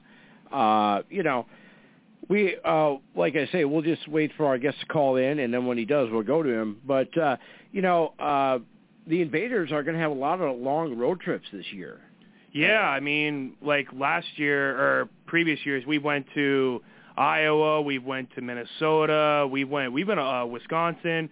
We went a lot of places back when we uh, we won the championship um, back in 2019. I think we went we went to Iowa, we went to Wisconsin, we went to Minnesota, and then what was great about that season was we were the number four seed going into the champ into the uh, playoffs. We beat the first seed to go to the turf of our I would say biggest adversary, and we beat them on their home turf to win the championship. So at least now I could say I have a championship in pro wrestling, and I got a championship in football. And uh, we're going to get you another championship. Uh, the Invaders are going to get us both a championship. uh, Let's do year. it. Absolutely. All right, uh, we have our next guest on the line here. Uh, we're going to take a quick little 30-second break, and we will be back with our big guest. Give us about 30 seconds. The new Woodspring Suites of was hoping I was Fargo, gonna ask her a question. located at 1090 35th Street North at the I-29 and 12th Avenue North interchange, is an extended stay, pet-friendly hotel with kitchenettes in every room, including a stovetop, full-size fridge, and microwave, plus a big 40-inch flat-screen TV with free Wi-Fi. You can book a room at 701-582-1600 or online at www.woodspring.com. Woodspring Suites of Fargo, rated 4.2 by Trust Score. And we are back here on 89.1 Ken's FM. We want to thank Woodspring Suites for sponsoring uh, Attitude Era Live. And uh, for those of you who don't know, that's a good friend of mine. His name is Scott Helmrest. He does a lot of voiceovers. Uh, he's very energetic. A lot of people uh, mistake his energy for ego. But that's a whole other story. I don't want to put him over because this is my show, not his. All right, so we're going to go to our next guest. He is stepping out of the green room, walking down the aisle, and about to enter the octagon. Ladies and gentlemen, I give you the man himself, the legend. He is Ron Waterman. Hey, this is Ron Waterman, the H2O man. You're listening to the Attitude Era live on 89.1 Ken's FM with your host, the icon, the Big Swing, and Granny Hulkster. How are you? Uh, can we call you Ron, or should we call you Mr. Waterman, or should we call you the You H2O can guy? How, how, how should we address you uh, as a respect? Ron is fine, bro. because uh, you're bigger than me, and uh, we don't want to overstep our bounds here.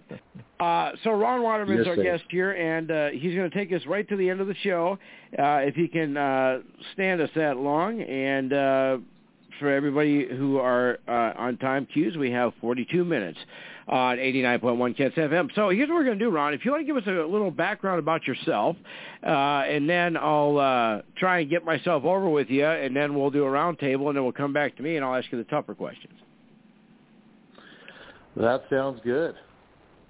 I don't even uh, know where to start. I was a uh, college wrestler and graduated from college and uh, became a high school art teacher, if you can believe that or not. Uh, most people don't guess that about me.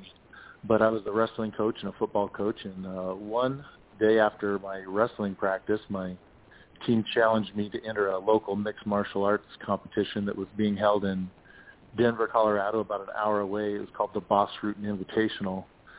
And I uh, took them up on the challenge and trained for about three months and entered this competition and had three fights in one night uh, and ended up winning the the whole thing, and the matchmaker that was there uh, was John Perretti. He was uh, officiating the bouts that night, and so I got an invitation to the next UFC, which was kind of a springboard for everything. I ended up fighting my first UFC in UFC 20. I think they're on UFC 200 and something now. Uh, but anyway, I fought UFC 20 and won that first fight in about 25 seconds over a guy named Chris Condo. And uh, my MMA career kind of just exploded from there. I ended up fighting in the next four UFCs um, and ended up they ended up flying me out to California where I was going to get put into the very first UFC video game. And on that flight, I met a guy that uh, was real good friends with Shane McMahon. So he set up an interview, and uh, about a week later, in Stamford, Connecticut, in this office with all these big WWE executives, Shane and Jim Ross and several others, and they offered me right there on the spot a four-year contract to to travel around the world with the WWE. So I get sent to Louisville, Kentucky, to a, a little gym called Ohio Valley Wrestling, and uh, walked in there and was a little bit shocked to see all these giants inside this little this little studio that you wouldn't think that would be a WWE uh, training ground. But I walked in there and was introduced to Dave Batista, John Cena, Randy Orton, Brock Lesnar, and several other that you know didn't get get big with WWE, but I was a, a big fish in a small pond here in, in Colorado and was welcomed into that world. So it was it was pretty eye opening. But anyway, traveled the world, uh, traveled with those guys in that Ohio Valley wrestling circuit for almost a year before being called up to the the WWE main roster and traveled and did uh, dark matches with them for about six months and uh, then it just didn't work out real well uh, for me. They said they didn't have any more uh, a script or whatever, a storyline for me, so I was released and immediately went back to fighting where I started to fight in Japan and had a couple fights with the Pancrase organization over there. And then uh, ended up fighting for Pride, which is some of my biggest fights that I've ever had were in the Pride organization. So fought there and continued to do that for several years. Um, and the other thing about that is uh, ten years. Uh, Stone, um, went back Stone Cold and uh, the other thing about that, Ron, is uh, Stone Cold and Goldberg. Uh, they stole your gimmick uh, because uh, they look like you. And uh, yeah. And uh, for those, uh, now I'm serious. Now, for those of you who have never seen Ron, and you should, uh, correct me, uh, correct me on my stats about you if, if I'm wrong. You stand six foot two, 250 pounds, and uh, your your career in the MMA, uh, you are, I believe, if I'm not mistaken, you are 16 and eight. Is that correct? 16, 6, and 1. 16, 6, and 1. Uh, six knockouts, eight submissions, two decisions, two draws. And um, uh, on, uh, you know, we're, we're going to talk about all this. We got Ron Waterman as a guest here on 89.1 Ken's FM. We got about 38 minutes. So now uh, well, we're going to touch mostly on MMA, but I want to uh, talk a little bit about WWE real quick. Uh, so when you were in the room with these big wigs, Shane McMahon and Vince McMahon, and uh, did Vince McMahon come over and say, "Hey, can you, hey pal, can you flex for me, or uh, uh, can you take me down?" Uh, I mean, what what was that like meeting Vince McMahon?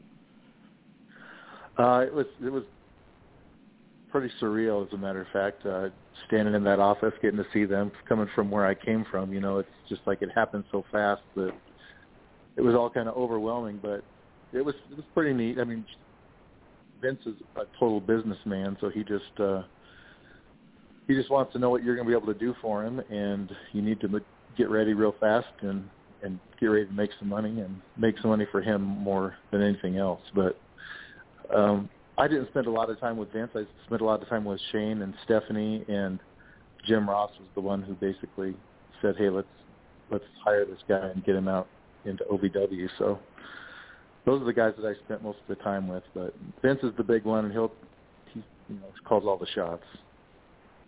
So now tell us, uh, you know, you said you got to hang out with uh, Stephanie McMahon, uh, and of course we know that uh, Triple H is uh, not too far from uh, from Stephanie McMahon, but uh, and uh, I'm not going there. Don't worry about it. But what is she like Yeah, in right. person?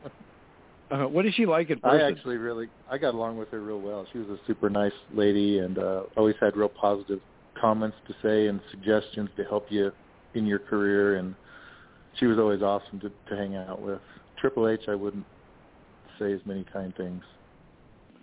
Uh, neither would we. And uh, I've said it here on the show. You can go back in our uh, archives and look for the I Hate Triple H episode uh, where we talk that's about the reason why he's where he's at because he married the boss's daughter. But that's uh, some, something for another time. Right. Uh, so anyway, we have Ron Waterman as our guest here. So now, uh, being an MMA fighter, you know, it's in wrestling. You know, there's heels and baby faces and whatnot, but uh, and there's brawlers. But in the MMA world, how would you classify uh, your your style? Are are you a brawler, a technical wrestler, uh, a high flyer, a choke 'em out kind of guy? What is your style?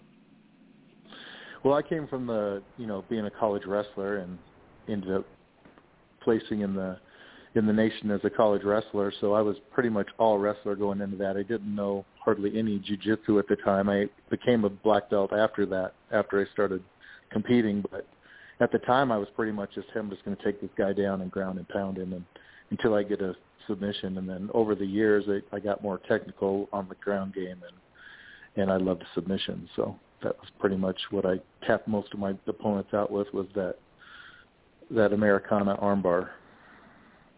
And he's also the only ever WEC super heavyweight champion, the only one to hold that belt.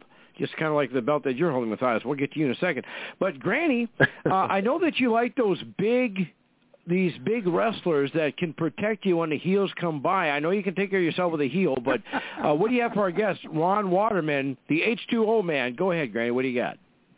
Well, welcome to our show, sir. Um, I don't watch a lot of MMA. I mean, I'm more of a wrestling fan. I'm, you know, I don't watch a lot of MMA, but Yeah, she um, doesn't watch them. She bakes some cookies.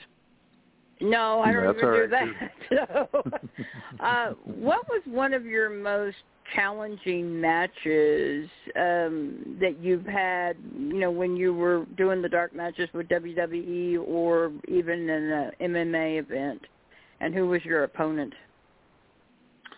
Um,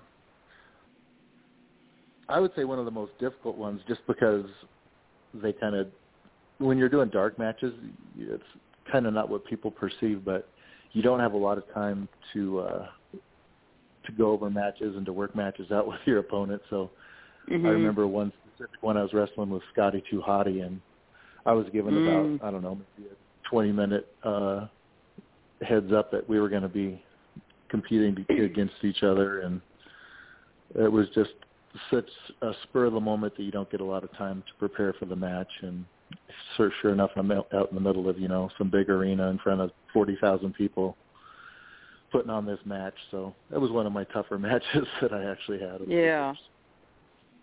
Well, I had the So, now- opportunity to get to meet Go ahead, Batista one time. Um, I, we uh, I worked for was when I was working for Walmart many years ago.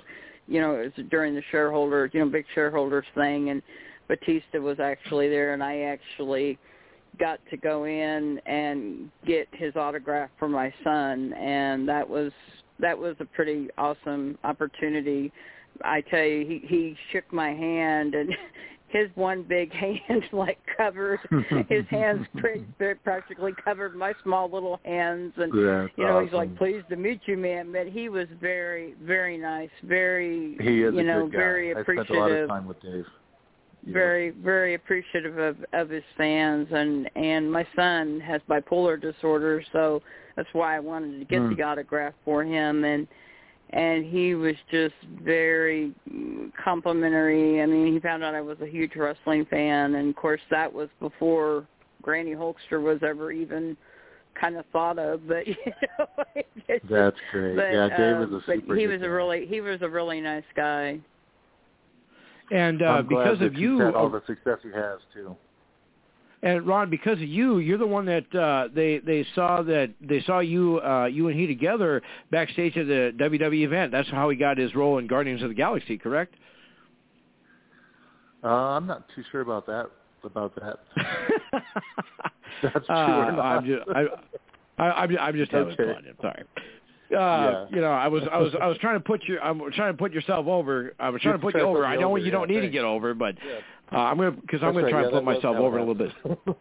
Oh, there you go. Uh, so uh, we're going to bring our, our next guest. He's sitting to my right. Uh, he's a current champion himself. Uh, he is Matthias. We have our guest there, Matthias. We're on 89.1 Ken's FM, and we have 30 minutes. Go ahead. All right. Well, first I want to um, thank you for coming onto the show. It's really awesome to talk to a man who has been not only with wrestling but with uh, MMA uh, style sports. Now there is uh, there tends to be a common controversy. Uh, I was listening to a Joe Rogan podcast one time, and he was saying how pro wrestling is one of the um, one of the tougher sports not to like not to get involved with, but like you take a lot of punishment in and and stuff like that. And I mean, I've been a wrestler. I've been in the business for a decade now, and um, I feel like I've taken a lot of punishment. I have not done much of uh, MMA pro sports. I've I've done a little bit, but not much. And since you've had more experience in it, would you say uh, it was either harder to get um, trained up for MMA versus wrestling, or have you taken more punishment wrestling versus MMA? What would you say? Yeah, there's, those are two different, totally different questions. Um, but as far as getting hurt in either one of them, uh, I definitely got beat up hard in in WWE. You just don't have, you know, people think that like most sports seasons, you've got a football season, a baseball season, but with wrestling, it's it's all year long, and you don't get time when you're on the road. You're living out Nope. of hotel rooms, and you're in that ring, you know, four four nights out of the week sometimes, especially if you're doing house shows.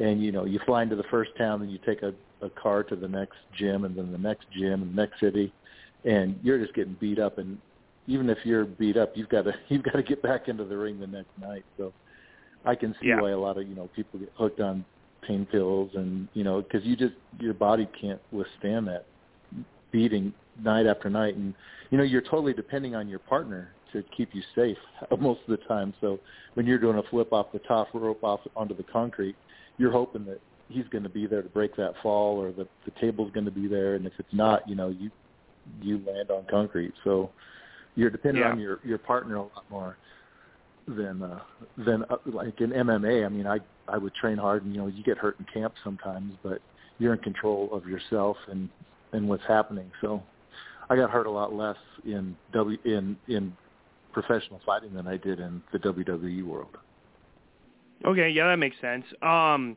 would you say, as as you were kind of uh, talking about working with WWE versus MMA, um, would you ever, if like WWE were to ever contact you again, like if you were to go back into fighting, if like let's say you're retired and you're like I don't want to do this anymore, um, but if like they were to say come back for one more fight or one more wrestling match, uh, which one would you think on deciding on doing um, between the two? Uh, at this point in my life, it would have to be the wrestling match because I think I could get myself in shape for a wrestling match other than for a, a fight right now. I mean, unless I was fighting another guy that was my age, that'd be a different story. But it's just so hard to get in that kind of shape now and uh, and train your Yeah. body, and injuries just take so much longer to heal. So it'd probably be a wrestling match, yeah. Okay, and then uh, one more question: If you could have a dream opponent in the MMA world and the WWE in professional wrestling and um, MMA sports, uh, which one would it be? Um, I think in the MMA world, um, it would be nice to be able to compete against, you know, uh, one of the top heavyweights now, or uh, you know, Dos Santos, or one of those guys that was was a champion for so long. I ended up uh, training Shane Carwin in his uh, UFC career for oh, quite a bit of it, and when he lost to Dos Santos. That was a hard loss to watch. So it'd be nice to get a little bit of revenge with that guy.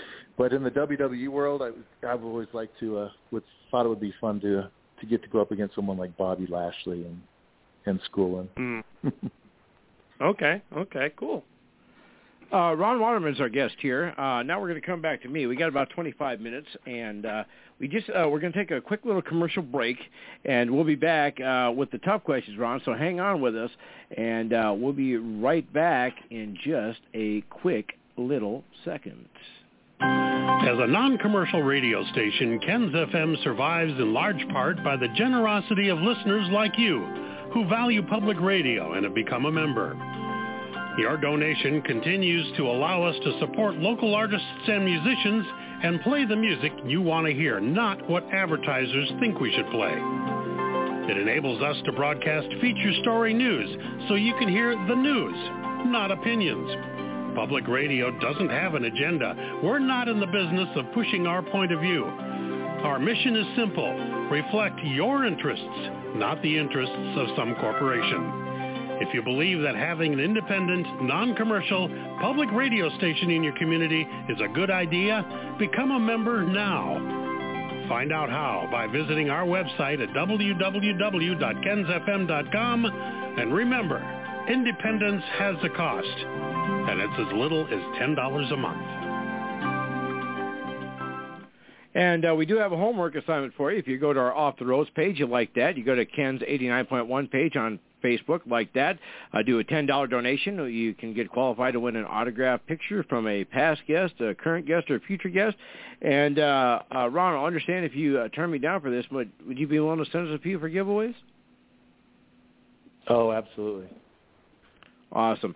Now do what that. we're gonna awesome. We're gonna talk about your MMA career. Uh, now I'm just kind of cu- I'm gonna ask you a few questions, and uh, uh, of course I, I know how it works, but for our listeners that might not know, uh, now when you uh, have a match and it goes to a draw, there's like what three or four judges, correct?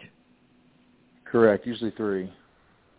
Usually three, and then um, and then when they they show the scores of the judges and it turns out to be a draw, uh, do you like react like, really? You only scored me that, or do you get do you like review the the thing where where it shows you who gave you a point for what? Uh, do you get to do that, or how does that work?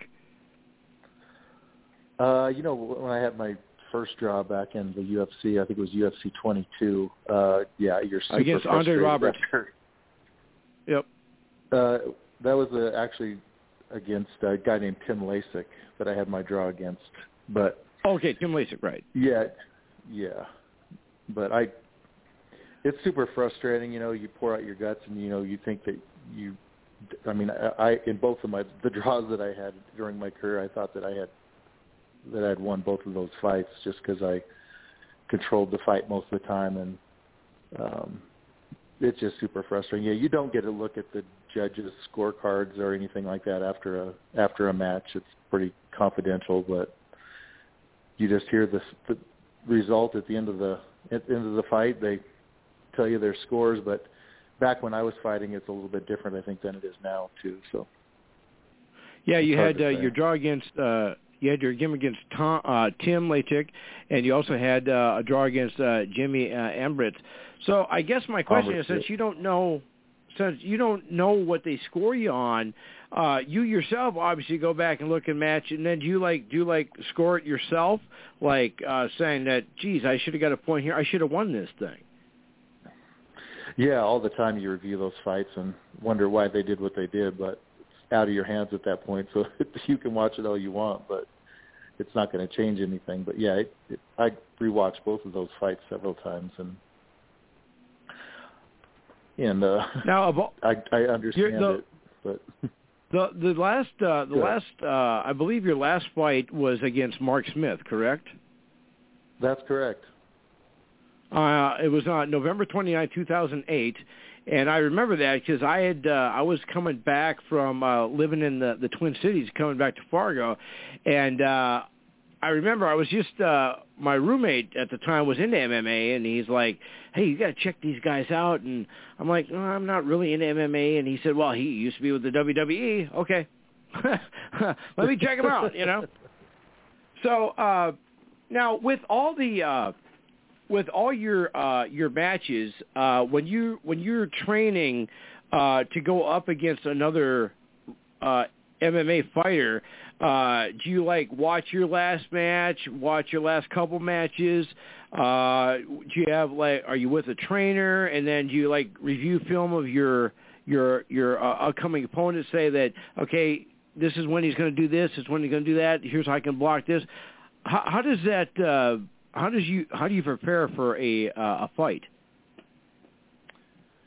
Well, back then is different than it it was now. I mean, I was fighting in the time where, you know, most of us had full time jobs, and we we did that almost as a a hobby. You know, when I was fighting, I wasn't a full time fighter. I was a, a high school art teacher during a lot of my career.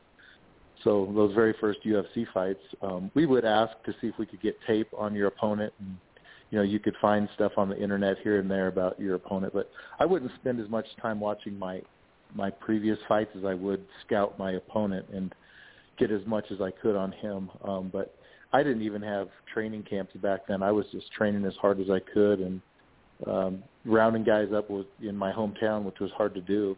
Guys my own size. That's when I I was uh, Shane Carwin was one of my former students, and I, he went on to college and came back, and I said, Shane, you got to come help me out for these fights, and so he would come back and and help me train. But you know, I would have maybe a handful of guys that were consistently I would could train with. But other than that, it was it was a lot different than it is in today's game, where you've got camps that you put on and you bring in some top fighters, and you've got a boxing coach, and you've got a jujitsu coach, and you've got you know all these different styles that are there to help you out. And it wasn't quite like that when I was fighting, but I still uh, managed to do pretty well for myself.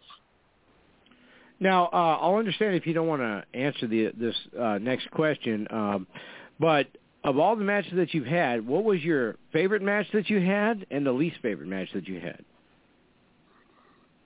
Um, I would say one of my favorite matches was uh, against Kevin Randleman, uh, who passed away a couple of years ago. But uh, it was a great fight in the Pride organization over in Japan in front of, I don't know, I think it was 50,000 people that night uh, it was just a big win for me at the time, and um, I thought it was a well executed fight on my point, my part. So it was a fun fight with a lot of spectators, and I would say one of the most difficult fights for me was against uh, my second fight against Ricco Rodriguez. I beat him the first time. Rico was a UFC champion early on, and I beat him for the WC belt the first time I won it, and then ended up getting another fight with him I don't know. And then he cheated. year or two later, and uh, ended up the ref ended up stopping it after the first round because my eyes swelled up and I couldn't see out of it. But uh that was a hard one to take because I just wasn't a big fan of Ricco either. He was kind of a cocky, arrogant dude, and I just wanted to to pound him and win that fight, but it was out of my control at that point. Yeah, your your match against uh, Kevin uh, took place on August 15th of 2004 in Japan. Uh, that was for Pride as well. And then uh, you mentioned uh, Ricco Rodriguez. Uh, you defeated him August 18th of 2005 in uh, five minutes.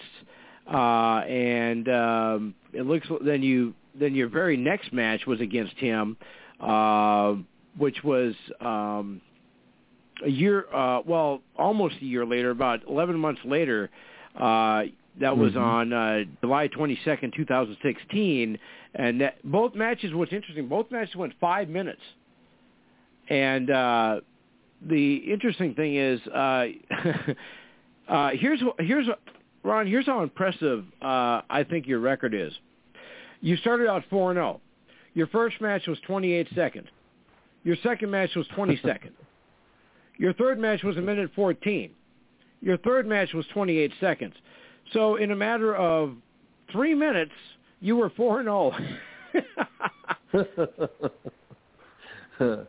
and part of that was because John Perretti told me to take it easy on a guy, so I took it a little bit easy on him in the finals. Are you, are you able to tell us which one he told us to take easy on? Uh, would have been my third fight. Uh, I think it was Joshua Jenkins. Joshua Jenkins, yeah, it might have been it.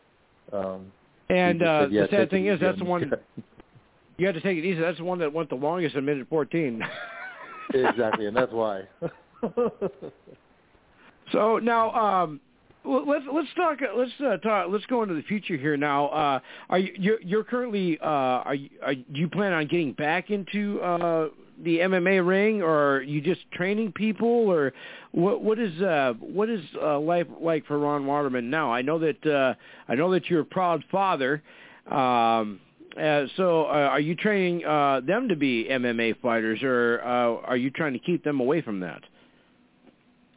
Uh, you know, I kind of left that up to both of my my boys. Uh, they were both two-time state champion wrestlers in high school and had opportunities to go on in college, but um, chose not to. And they both have great careers now. Um, and then I've got a little eight-year-old girl now at home too, so keeps me keeps me young and on my feet.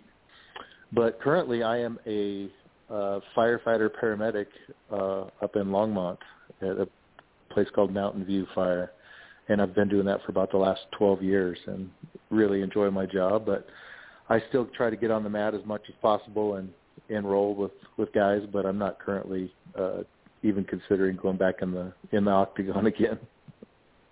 And uh, don't take this the wrong way, Ron. But what's really cool though is you're a firefighter and your name is Waterman. Yeah, I've heard that a few times. okay, all right. I, I thought I thought I coined the uh, phrase, but yeah, right. I've had the opportunity. I was picked up by an acting agent, and my my daughter and I both are auditioning for lots of big films. So hopefully, you uh, will see me again on TV in a different role.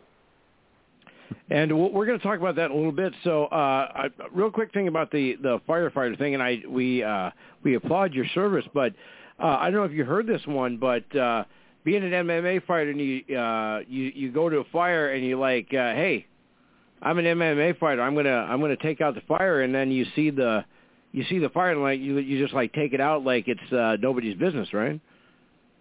As much as I can. That's right. Put a lot of now, water on uh, it.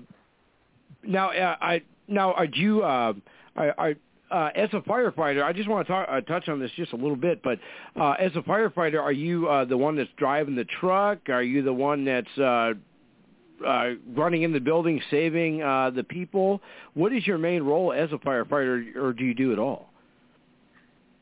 Um, I do a little bit of all of it. Usually, the, the engineer on the crew is going to be driving the engine, and um, I have been an engineer before, but usually I am just the firefighter and the paramedic. So we also go on lots of medical calls. It's probably about 80% of what we run on is medical and traffic accidents, things that, that pertain to that. Uh, very f- few fires except for this last month when we had the crazy fires out here in Superior and Lafayette in Colorado. It's pretty devastating, but other than that, we don't usually get a lot of fires. Most of our calls are medical. And uh, so, uh, being out in uh, Colorado, uh, you know, we uh, we were t- touching on the NFL a little bit. We'll kind of go into this just a little bit. Uh, so, living in Colorado, you're you're are you a Broncos fan, or uh, uh, do you have uh, do you have anybody in the hunt right now? I am a Broncos fan, diehard, um, but you know we haven't been real successful in the last couple of years, but I'm hanging in there with them. Well, you know, uh, speak, you know, it's, it's funny you mentioned that. You know, uh, I'm a big Vikings fan, and uh, you know, I Right. I'm not ashamed to admit that. And Granny, she cheers for the uh, the 49ers, and uh, um, I do not. Uh, I cheer for the Kansas City Chiefs. There you go. I was wait. I was. I only said that because I wanted you to chime back in, and uh, of course, uh, you know, Matthias. He's a Viking guy, right? Yes, sir. And uh, uh, of course, Big Swing. Uh, he's uh, he's a Cowboys guy, and uh, you know, um, I don't know if you guys heard this one, but um, Dak Prescott and uh, Little Miss Muffet uh, walk uh, were walking through the locker room, and it wasn't a doorway. They called it a curtain way. Uh, okay. Crickets. Uh, Where's the well, wah, wah, wah?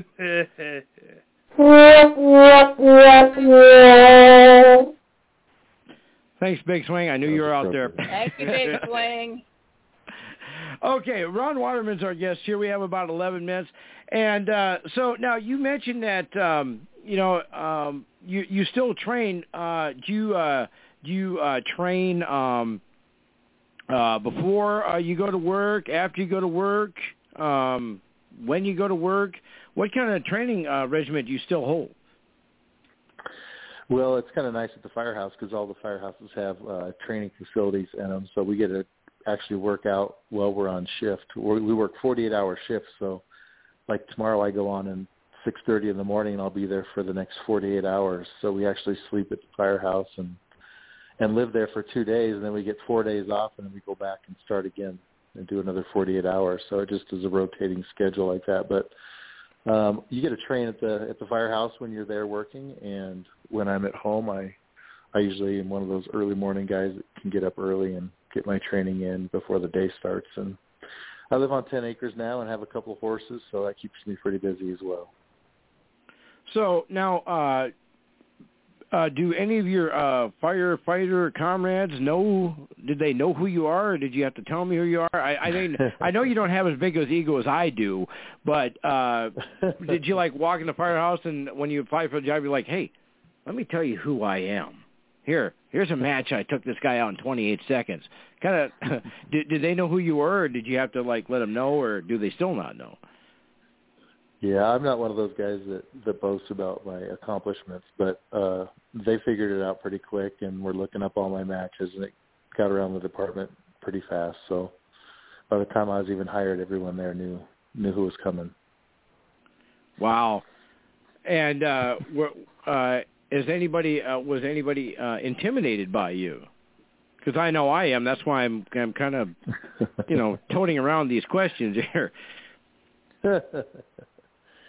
No, I mean most of the guys get to know me pretty fast and know that I'm uh, I'm real easygoing and I'm even though I might be a little bit bigger than most of them, it's it's not who I am to try to intimidate people or impress people with with my accomplishments or how big and strong and tough I am. It, it really doesn't mean much to me. Well, you know, and the cool thing is, you know, we have we have Ron Waterman as a guest here. We got about uh, well, we got about nine minutes here. So, uh, you know, you mentioned that uh, you know your boys are uh, have a successful career. You have a little you have a little eight year old at home, and uh, you know you're you're a happily uh, happily married guy, and uh, you're Mhm. you're a strong firefighter. Um, now, being a being a, a former WWE star and a MMA fighter, that obviously had to help you in your profession as a uh, to be trained to be a firefighter. But uh, now you don't you don't just go uh go down to your local firehouse and say, "Hey, I want to be a firefighter. Where's the application?" You have to don't you have to go through like a a, a rigorous uh, training thing before uh, they consider you? Is that correct? Yeah, it's actually a very hard career to get into. I mean, when I was applying, I was applying against about 2,000 people for one job. So uh, the physical physical requirement is obviously part of that, but there's so much more of it that goes into that. You have to have, uh, you know, your EMT, and then I went on to get my paramedic certification. So there's quite a bit of schooling that that goes with it, and then the physical requirements, and then, you know, they want to hire someone that's a good people person that's going to get along with everybody in the firehouse at the same time. So there's lots of different aspects to being a, a good firefighter. Well, I know that you I know that you are a good guy because when I called you at two in the morning, uh, uh, you uh, you didn't say uh, why are you calling me. You didn't say who. Well, you did say who is this, and um, you know I, I think I said yeah this is uh, Matthias, and uh, I am you're going to be on the show with us. Uh, Icon told me to call you. No, I, I didn't do that. I, I probably should. Uh, Ron Waterman's our guest here. Uh, now, um, with uh, uh, you, how long have you uh, been a, fire, a firefighter now? uh, probably about 12 years now. Wow. So now, did you uh, when you uh, from your last MMA fight to becoming a firefighter? How how what was the time frame? Um, I would say probably Because your about last fight was on. years. Uh, yeah. yeah, your last fight was November 29th of 2008. Yeah, so four years because I started firefighting in in 2012. So it was about four years between there, and during that time, I was traveling with a, a Christian strength team, and I still continue to travel with them around the world, and uh, that's been a, a lot of fun as well. Now, do you uh, you uh, I want to I want to kind of circle back here a little bit. Uh, you know, you mentioned that uh, you were art teacher. Do you still uh, do art stuff? I do. I've got a studio in my house that we just built, so it's kind of exciting to get to to still get to do some of that stuff. I was actually a, a had my pottery as an emphasis, so all the plates and dishes in my house and vases and stuff I made on the potter's wheel. So it's a lot of fun to do that stuff. I still enjoy it. So now, if uh, now uh, you do you do pottery, but uh, let's say that uh, someone wanted you to paint them a picture of them, do you, are you able to do that, or uh, uh is it more like uh, more like Bob Ross type painting? I wish I was as successful as Bob Ross was, but uh, I do. A lot, I did a little bit of everything. When I was an art teacher, I had to teach all this, all the different subjects in art. You know, drawing and painting and commercial art and pottery and ceramics and sculpture. So I did a little bit of everything. So I still enjoy it. Well, well, you know, uh, I, I guess uh, everybody could say that you know, um, you. Uh, you know, I would love to see you do a like a art show like Bob Ross, you know, and then you like you like painting with your like your like weight your your MMA gloves. I think that'd be really cool. Right. I would go back to school sometimes, and I would just come home from a, a fight, and you know, I'd have my arm in a sling, and I'd have a black eye, and I'd have cauliflower ears, so I'd have straws coming out of my ears, and my students just ate it up. now, uh, now here's one question I'm going to ask you. You know, when you when you're an art student, and you, so not art teacher, when you were doing an art teacher and you were MMA fighting at the same time, right? Yep, the beginning of my career. One thing I, yeah, one thing I asked uh, Tito Santana when he was on the show, uh, because uh, all the students uh, knew who he was. I said, uh, now, did any students uh, get in trouble uh, just so they can get an, uh, a signed note from the teacher to take home to their parents? Did that ever happen to you? no, I would usually give it to them anyway, but I didn't have much of a problem with discipline in my classes. and uh, you know, you know what Tito Santana's answer was to that? He said, What's "Is that? that why they're always acting up in class?" And it's usually the women. It's it's usually the girls, not the guys. Exactly. Uh, as a matter of fact, he told us real quick here. He told us how um, uh, in uh, he teaches. Uh, I, can't remember what it was math or history, but uh, one of the students had pulled a prank on him, and they had put a um, um, some Jello or something in one of his shoes because uh, he'd have his shoes that he'd wear during class, then he'd have his uh, other shoes, and I guess they put Jello in his shoes. And uh, uh, of course, he found out about it, sent the note home, and then uh, I guess the uh, gal's parent came to school and said, "Hey, I finally get to meet you, and I had told my daughter to do that."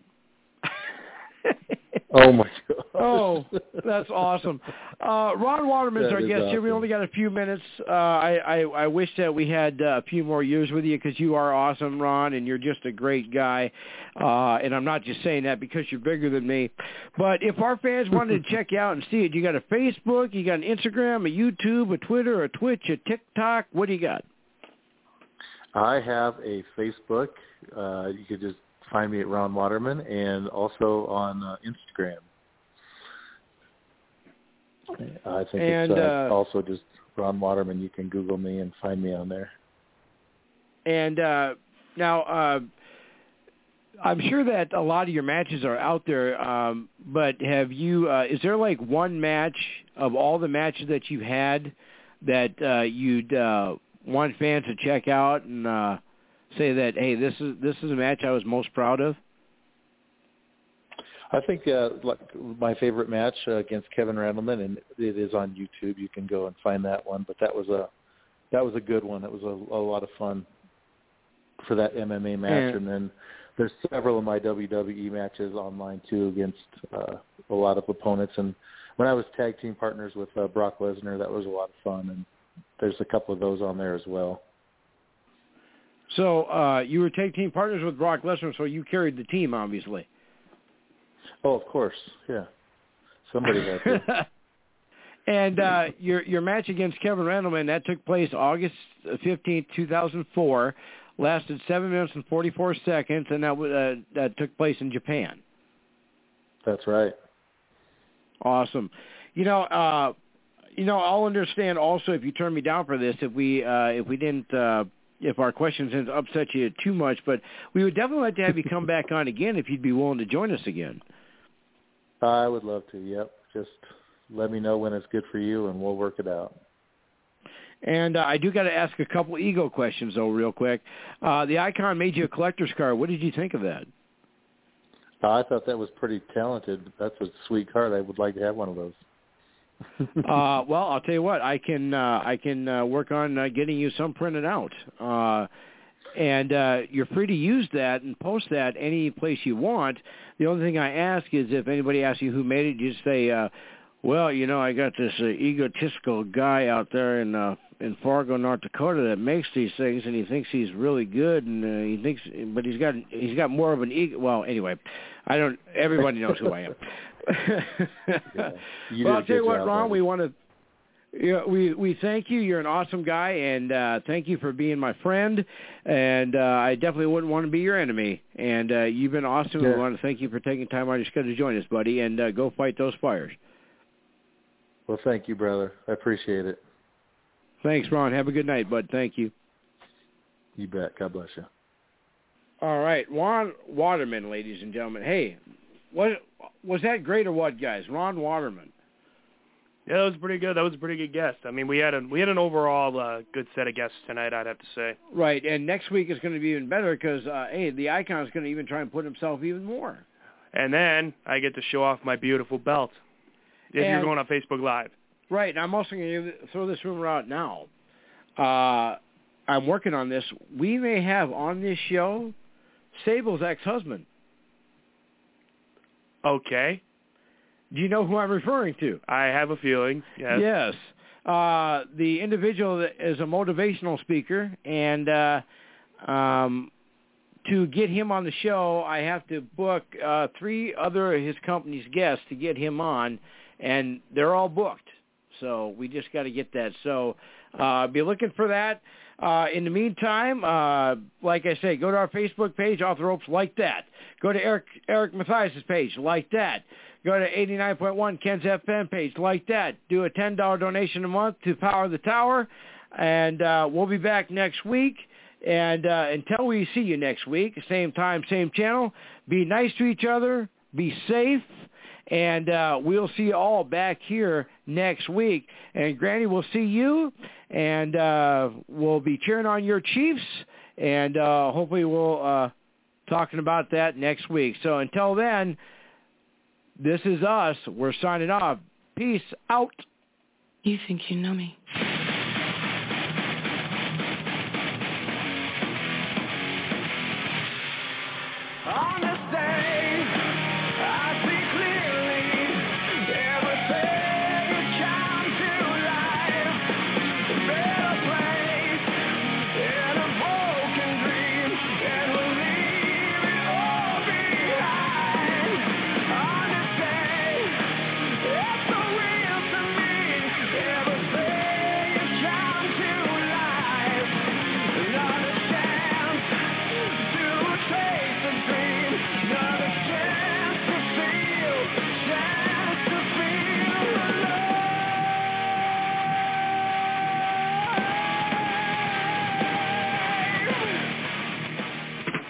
As you know, 89.1 Ken's FM is funded through donations by our listeners and sponsorships from area businesses. If your business would like to sponsor Ken's FM and reach thousands of young adults and college students every day, contact us at 218-585-3067 or at info at kensfm.com. Any one of us can help you get your sponsorship started. We have many packages available to fit your budget. So contact us today at 218-585-3067 or at info at kensfm.com. And thanks for listening to 89.1 Kens FM.